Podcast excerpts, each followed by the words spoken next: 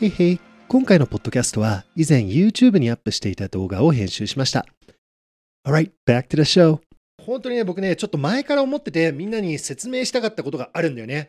おそらく、あのね、このビデオを見ていらっしゃっている方はですね、えっ、と、英語にね、英語をもっと早く学びたいな、英語を、あの、身につけて、英語でコミュニケーション取りたいなと思っている方たちがいっぱいいらっしゃると思うんですよ。で、僕がね、本当に、ちょっと僕はね、日本生まれのものなんだけど、今ね、ニューメキシコ州、アメリカに実際にいて、ちょっとみんなに本当に考えていただきたいことがあるんですよ。もし、英語を本気で学びたいんだったら、ね、自分が発音とどう向き合うかっていうことをリアルに考えないといけないと思います。ね、この英語を学んでいくっていうことについて発音とどう向き合うのかっていうことなんですよ。まず発音って何だろうっていうことなんだけど普通の社会的な日本のあの発音研究家じゃない、ね、普通の発音っていうと正しい話し方って思うよね。ネイティブのようにペラペラ話したいって。ね、これが正しいんだって。ね。で、ここで面白いのは、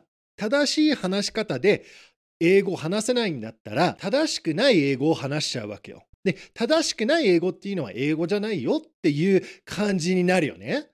なんか自分のね、なんか友達、なんかね、なんか東京六本木にいて外国人が歩いてきて自分の友達がいて友達がペラペラ、ペラペラペラ、ペラペラで自分はペラペラみたいになってたらさ、いや、やっべ俺、ペラペラって言って、これ、ペラって言わないといけないのか、やっべ俺、英語全然できないじゃない？って、ちょっと黙っちゃうよね。俺、英語正しくねえもんって思っちゃうよね。でも、でもね、発音っていうことをリアルに考えていくと、ね、ネイティブの発音っていうのは今のことなんだよね。50年前のネイティブの発音ってちょっと違うわけよ。100年前のネイティブの発音って違うわけよ。逆に100年前の英語自体の話し方も違うわけよ。書き方も違うわけよ。言葉っていうのは実は時代と一緒に人間と一緒に進化して変わっていくのね。変わっていっているんですよね。これは事実なんですよ。ね。日本もそうでしょ？なんか江戸時代のさ、ね文章、新聞読んでみたらもう漢字ばかりで読めねえじゃん。なんやねんこれって。で、なんかちょっとカタカナから入ってきてさ、昭和のね、大正とかなんか明治とかになって、ちょっとカタカナは読めるんだけどみたいな感じで。なんやねんこれって。で、時代変わってきて今やっとひらがなとか普通に使って読めるようになってきたよね。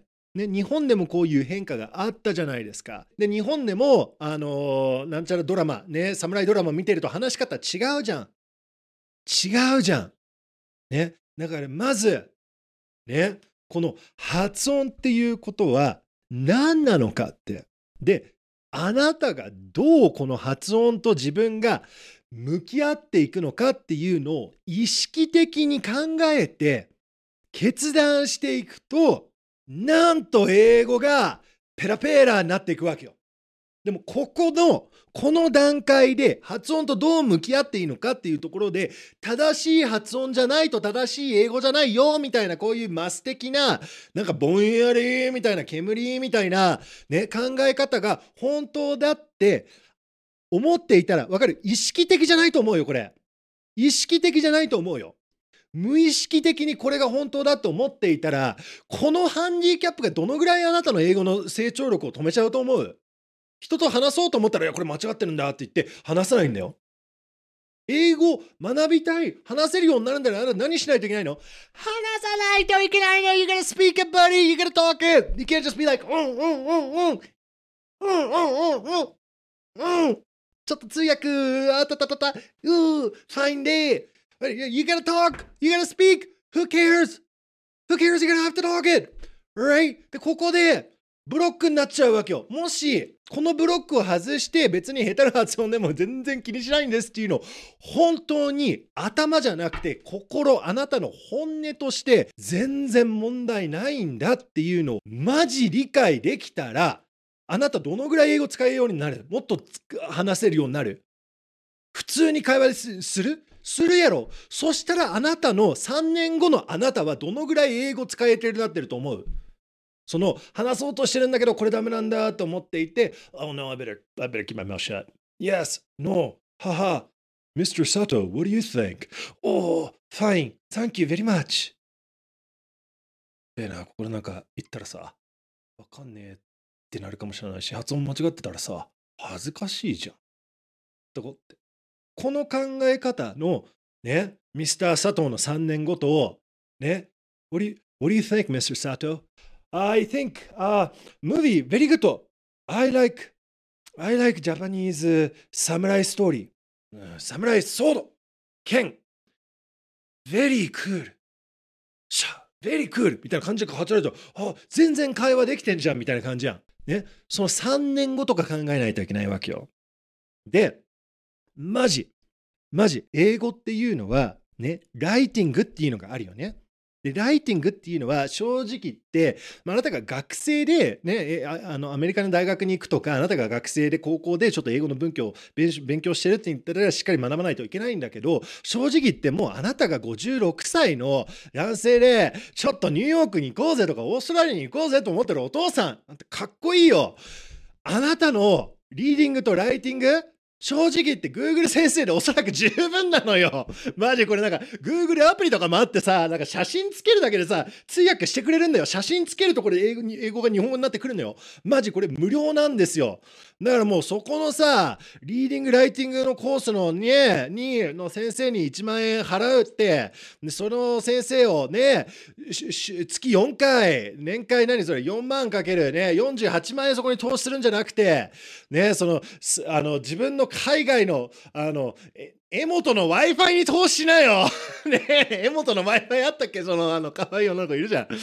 ここ、ここじゃねえよ、ここだよ。このエモの、なんかいるじゃん。ね Wi-Fi に投資しないといけないんだよ。楽天 Wi-Fi ルーターとか、ね、ニューヨークで、オーストラリアで絶対電波が切れないっていうところにね、その方がはるかにいいって、まあ別にね、楽しみたいんだったら、学びたいんだったらしっかり、しっかり学ばないといけない人はしっかり学んでくださいね。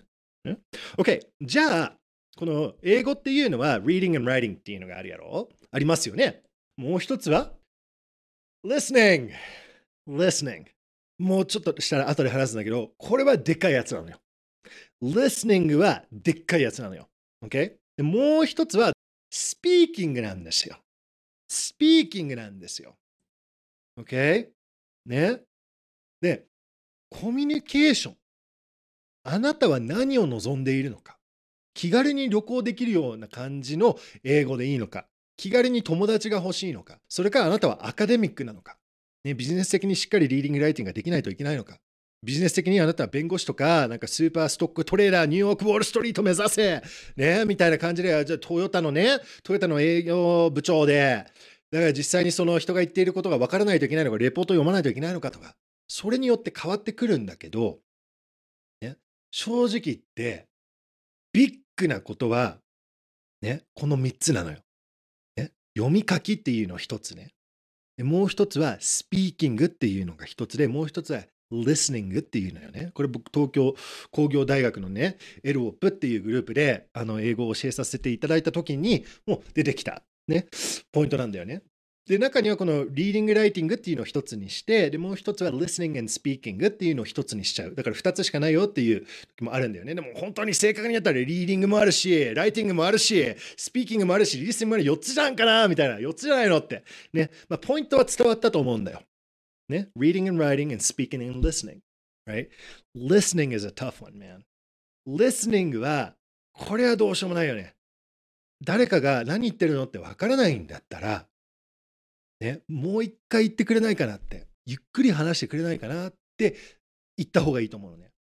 正直言って、ね、あなたがね、毎晩ゲームオブザスローンとかフレンズとかね、なんかそういう海外ドラマを見てリスニングの勉強をね、50時間とか何十時間とかわかんない200時間とかバーってやったらおそらくリスニング全然できるとなると思うんだけど、もう一つこのハックがあるのよ。ハックが、もう目の前にあるハックが。ね、もうこれだけでいいみたいな感じ。正直言って、もうこれが80%みたいな。それ何なのかっていうと、ね、すいません、お姉さん、ちょもうちょっとゆっくり話してくれないかな。え、ごめん、まだわかんないの。ももうちょっと、ちょっと、ちょっとゆっくり、僕は聞こえるようにやってくれないって。そうそう、わかったわかった。ありがとう。この会話術なのよ。この会話術なのよ。えー僕日本でこれ頑張って使ってたよ。すいません。ちょっと日本語ね、ちょっと苦手な時もあったのよ。僕、日本で育ったんだけど、海外に行って、で、25、6歳の時に日本に戻ってきたのに、もうさっぱりわからんみたいな、何やねんみたいな。ね、とりあえずこれだけ覚えたのよ。すいません。ちょっとお伺いたいことがあるんですけれどもって。これ日本のおばあちゃんに言ったらね、おーどうしたの？丁寧な日本語話すねみたいな。残りは OK なのよ。もうこの一言、このマジックキーワード指したらね、もう普通の場合はね、98%の場合は、ああ外国人の方がいらっしゃってね、お父さんちょっとお茶出して、お茶出して。何言ってんだよ、外国人お茶なのコーヒーやろ。ああ、そういうこうコーヒー飲むかい。あお、 thank you。でもこれはみんなとなかなかやってね、ね、気づいたらね、インスタにチャーって載ってるとか、フェイスブックチャーってなってるとか、マジな話なのよ。だからこういうずるい手を使う、ずるい手っていうか、なんかね、やれよってや、やるのよ やだだから、それちょっと今すごい、すごい、あの、スーパーポイントっていうか、ね、だから、listening っていうのはすっごい難しいことだから、ね、実際にもうちょっと丁寧にゆっくり話してくれないかなとか、I'm so sorry. My, uh, my listening, my hearing, uh, my ear, super bad. Um, I, I, I not understand. Please speak slow. I'm so sorry. みたいな。で、そこで、ね、それを、なんかさ、女子高生、キラキラ輝いてる女子高生で男子が目の前にいるときにそんなことやったら女子高生が、えー、what, who's this man? みたいな感じで、なるのは当たり前じゃん。だからそういうのをおばあさんとかお姉さんとか、ね、おじいさんとか優しそうな人にやるわけよ。優しそうな人がやるわけよ。で、グッドニュースはアメリカに行くと、ね、白人がそこまでいないところがいっぱいあるわけよ。わかる？なんか、オクラホーマーのど真ん中に行ったら白人だらけかもしれないんだけど、ニューヨーク、ロスとか、ね、そういうでっかい都市に行くと、メキシコ系の人たちもいるし、黒人系、まあ、黒人系ちょっと違うかもしれない。だけど、そのアラブ系とかインド系とか、全然英語が話せないネイティブのアクセントが絶対できない人とかがいるわけよ。そういう人に聞けばいいとか、そういう人があなたをバカにするわけないじゃん。だからできないわけよ。同じ立場にいるから。さて、ここで今回のポッドキャストのスポンサーをご紹介します。大好きでワクワクすること、心から愛する仕事を見つけるための6週間オンラインコース、ビジョンプログラムが今回のスポンサーです。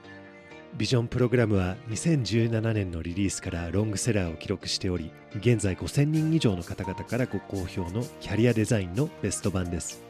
自分のやりたいことがわからない、今の仕事に違和感を感じている、これから先のキャリアに迷っている方は、ぜひ試してみてくださいね。それでは引き続き、クリスの部屋ラジオ版をお楽しみください。ネイティブっていうのは正しい話し方っていうのはイメージなんだよ。でみんなそこに合わそうとするんだけど現実は全然違うんだよね。ね。だからインド人はインドアクセントで話すわけよ。ね。イギリス人はイギリスアクセントで話すやろ。オーストラリア人はオーストラリア人でオーストラリアアクセント、ノルウェーはノルウェーアクセントなのよ。メキシコはメキシコアクセントなのよ。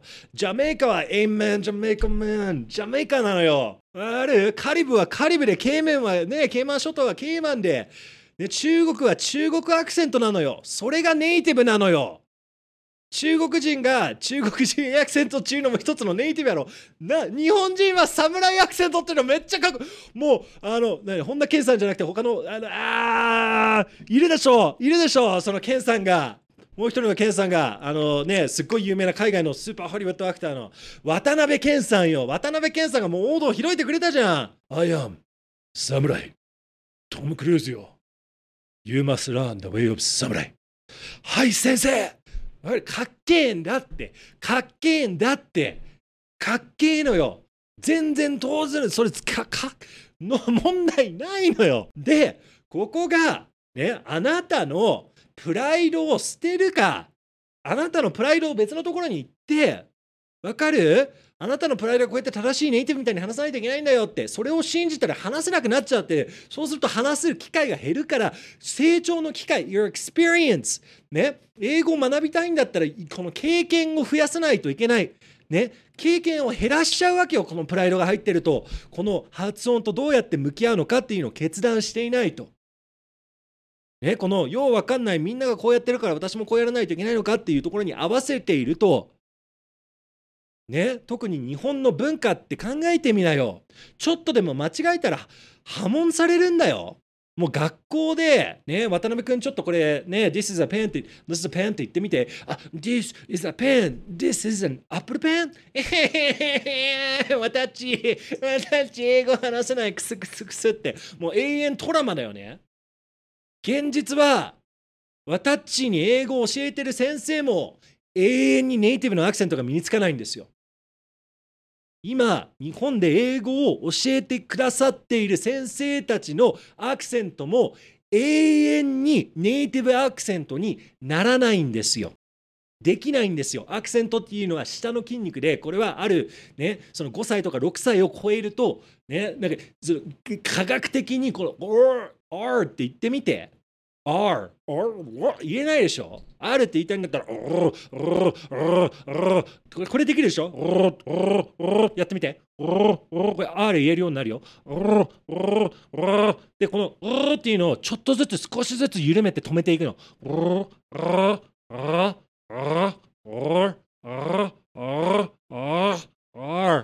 こういうトレーニングをしないと発音って身につかないわけよ。特に R とか。ね。そういうことなんですよ。だから、外国人が日本に来て、あこんにちは。私、あの、寿司大好き？ね？さき。あ、とても大きく飲みたい。さき。で、カラオケ。その時にさ、おい、おい、日本なめんなよ。さっきじゃねえよ。酒だよ。お酒って言ってみろ。カラオケ？なんだと？沖縄じゃねえぞ。オッケー？オッキーじゃねえぞカラオケって言ってみろよ。ざけんなよ。帰れみたいな。そんなヤクザのお兄さんいないっしょ。ヤクザのお兄さんでもこいつ酒って言ってるぞ。おい飲ませてやろう。一杯あげろよ。飲むぞ飲むぞカラオケだったよ。ってカラオケやってこそやポッツ飲むぞみたいな。わかる？ヤクザの人も OK なのよ。マジ？わかる？だからあなたが日本語のアクセントで海外に行って話してたら全然おかしくないの。ね？で、あなたにおかしいよって言ってたら、そいつがわけわかんねえのよ。そいつがまだこういう、なんか低い意識なのよ。低い意識なんだよ。まだ成長してない魂なんだよ。全然、そういう、わかる？俺、アメリカに住んでて、日本で生まれたんだよって言って、ああ、じゃあ中国語を話せるんだっていう、ね、普通のアメリカ人、3ヶ月に1回俺会うからね。今でも、まあ、最近は会わないんだけど、本当にアメリカに引っ越した時、本当に、へえ、日本か、東京から来たんだ、へえ、中国っていいの？とかな、なはあみたいな。わかる？全然知らねえ奴らばっかりなのよ、アメリカも。全然気にすんなって。そそ気にすんなって、気にしすぎだって。気にしすぎなんだよ。だから、今、決断していただきたいのは、ね、可能性として、ね、この正しく発音を使って話さないといけないっていう、それを止める。で間違ってもいいからわかる？論理的に考えると間違っても発音が正しくないんだけどそれを続けていた方があなたの英語の成長になるなって。で、ちょっと賢く、すいません、ちょっとお伺いたいことがあるんですけど、みたいな感じで、I'm so sorry, my Japanese, I am Japanese, my English is so terrible, terrible, terrible, so bad, please, uh, my accent bad, uh, can you speak super slow? slow, I'm so sorry, みたいな感じ言って、でそれがノーって言ったら、次のやつに話せばいいじゃん。それ、そういう形の、その自信っていうか、自信満々っていうか、それが現実になっていけるっていう可能性の可能性。それ難しいと思うけど可能性がそうやって英語を使っていく可能性もあるやなってスキル関係ねえやなみたいな。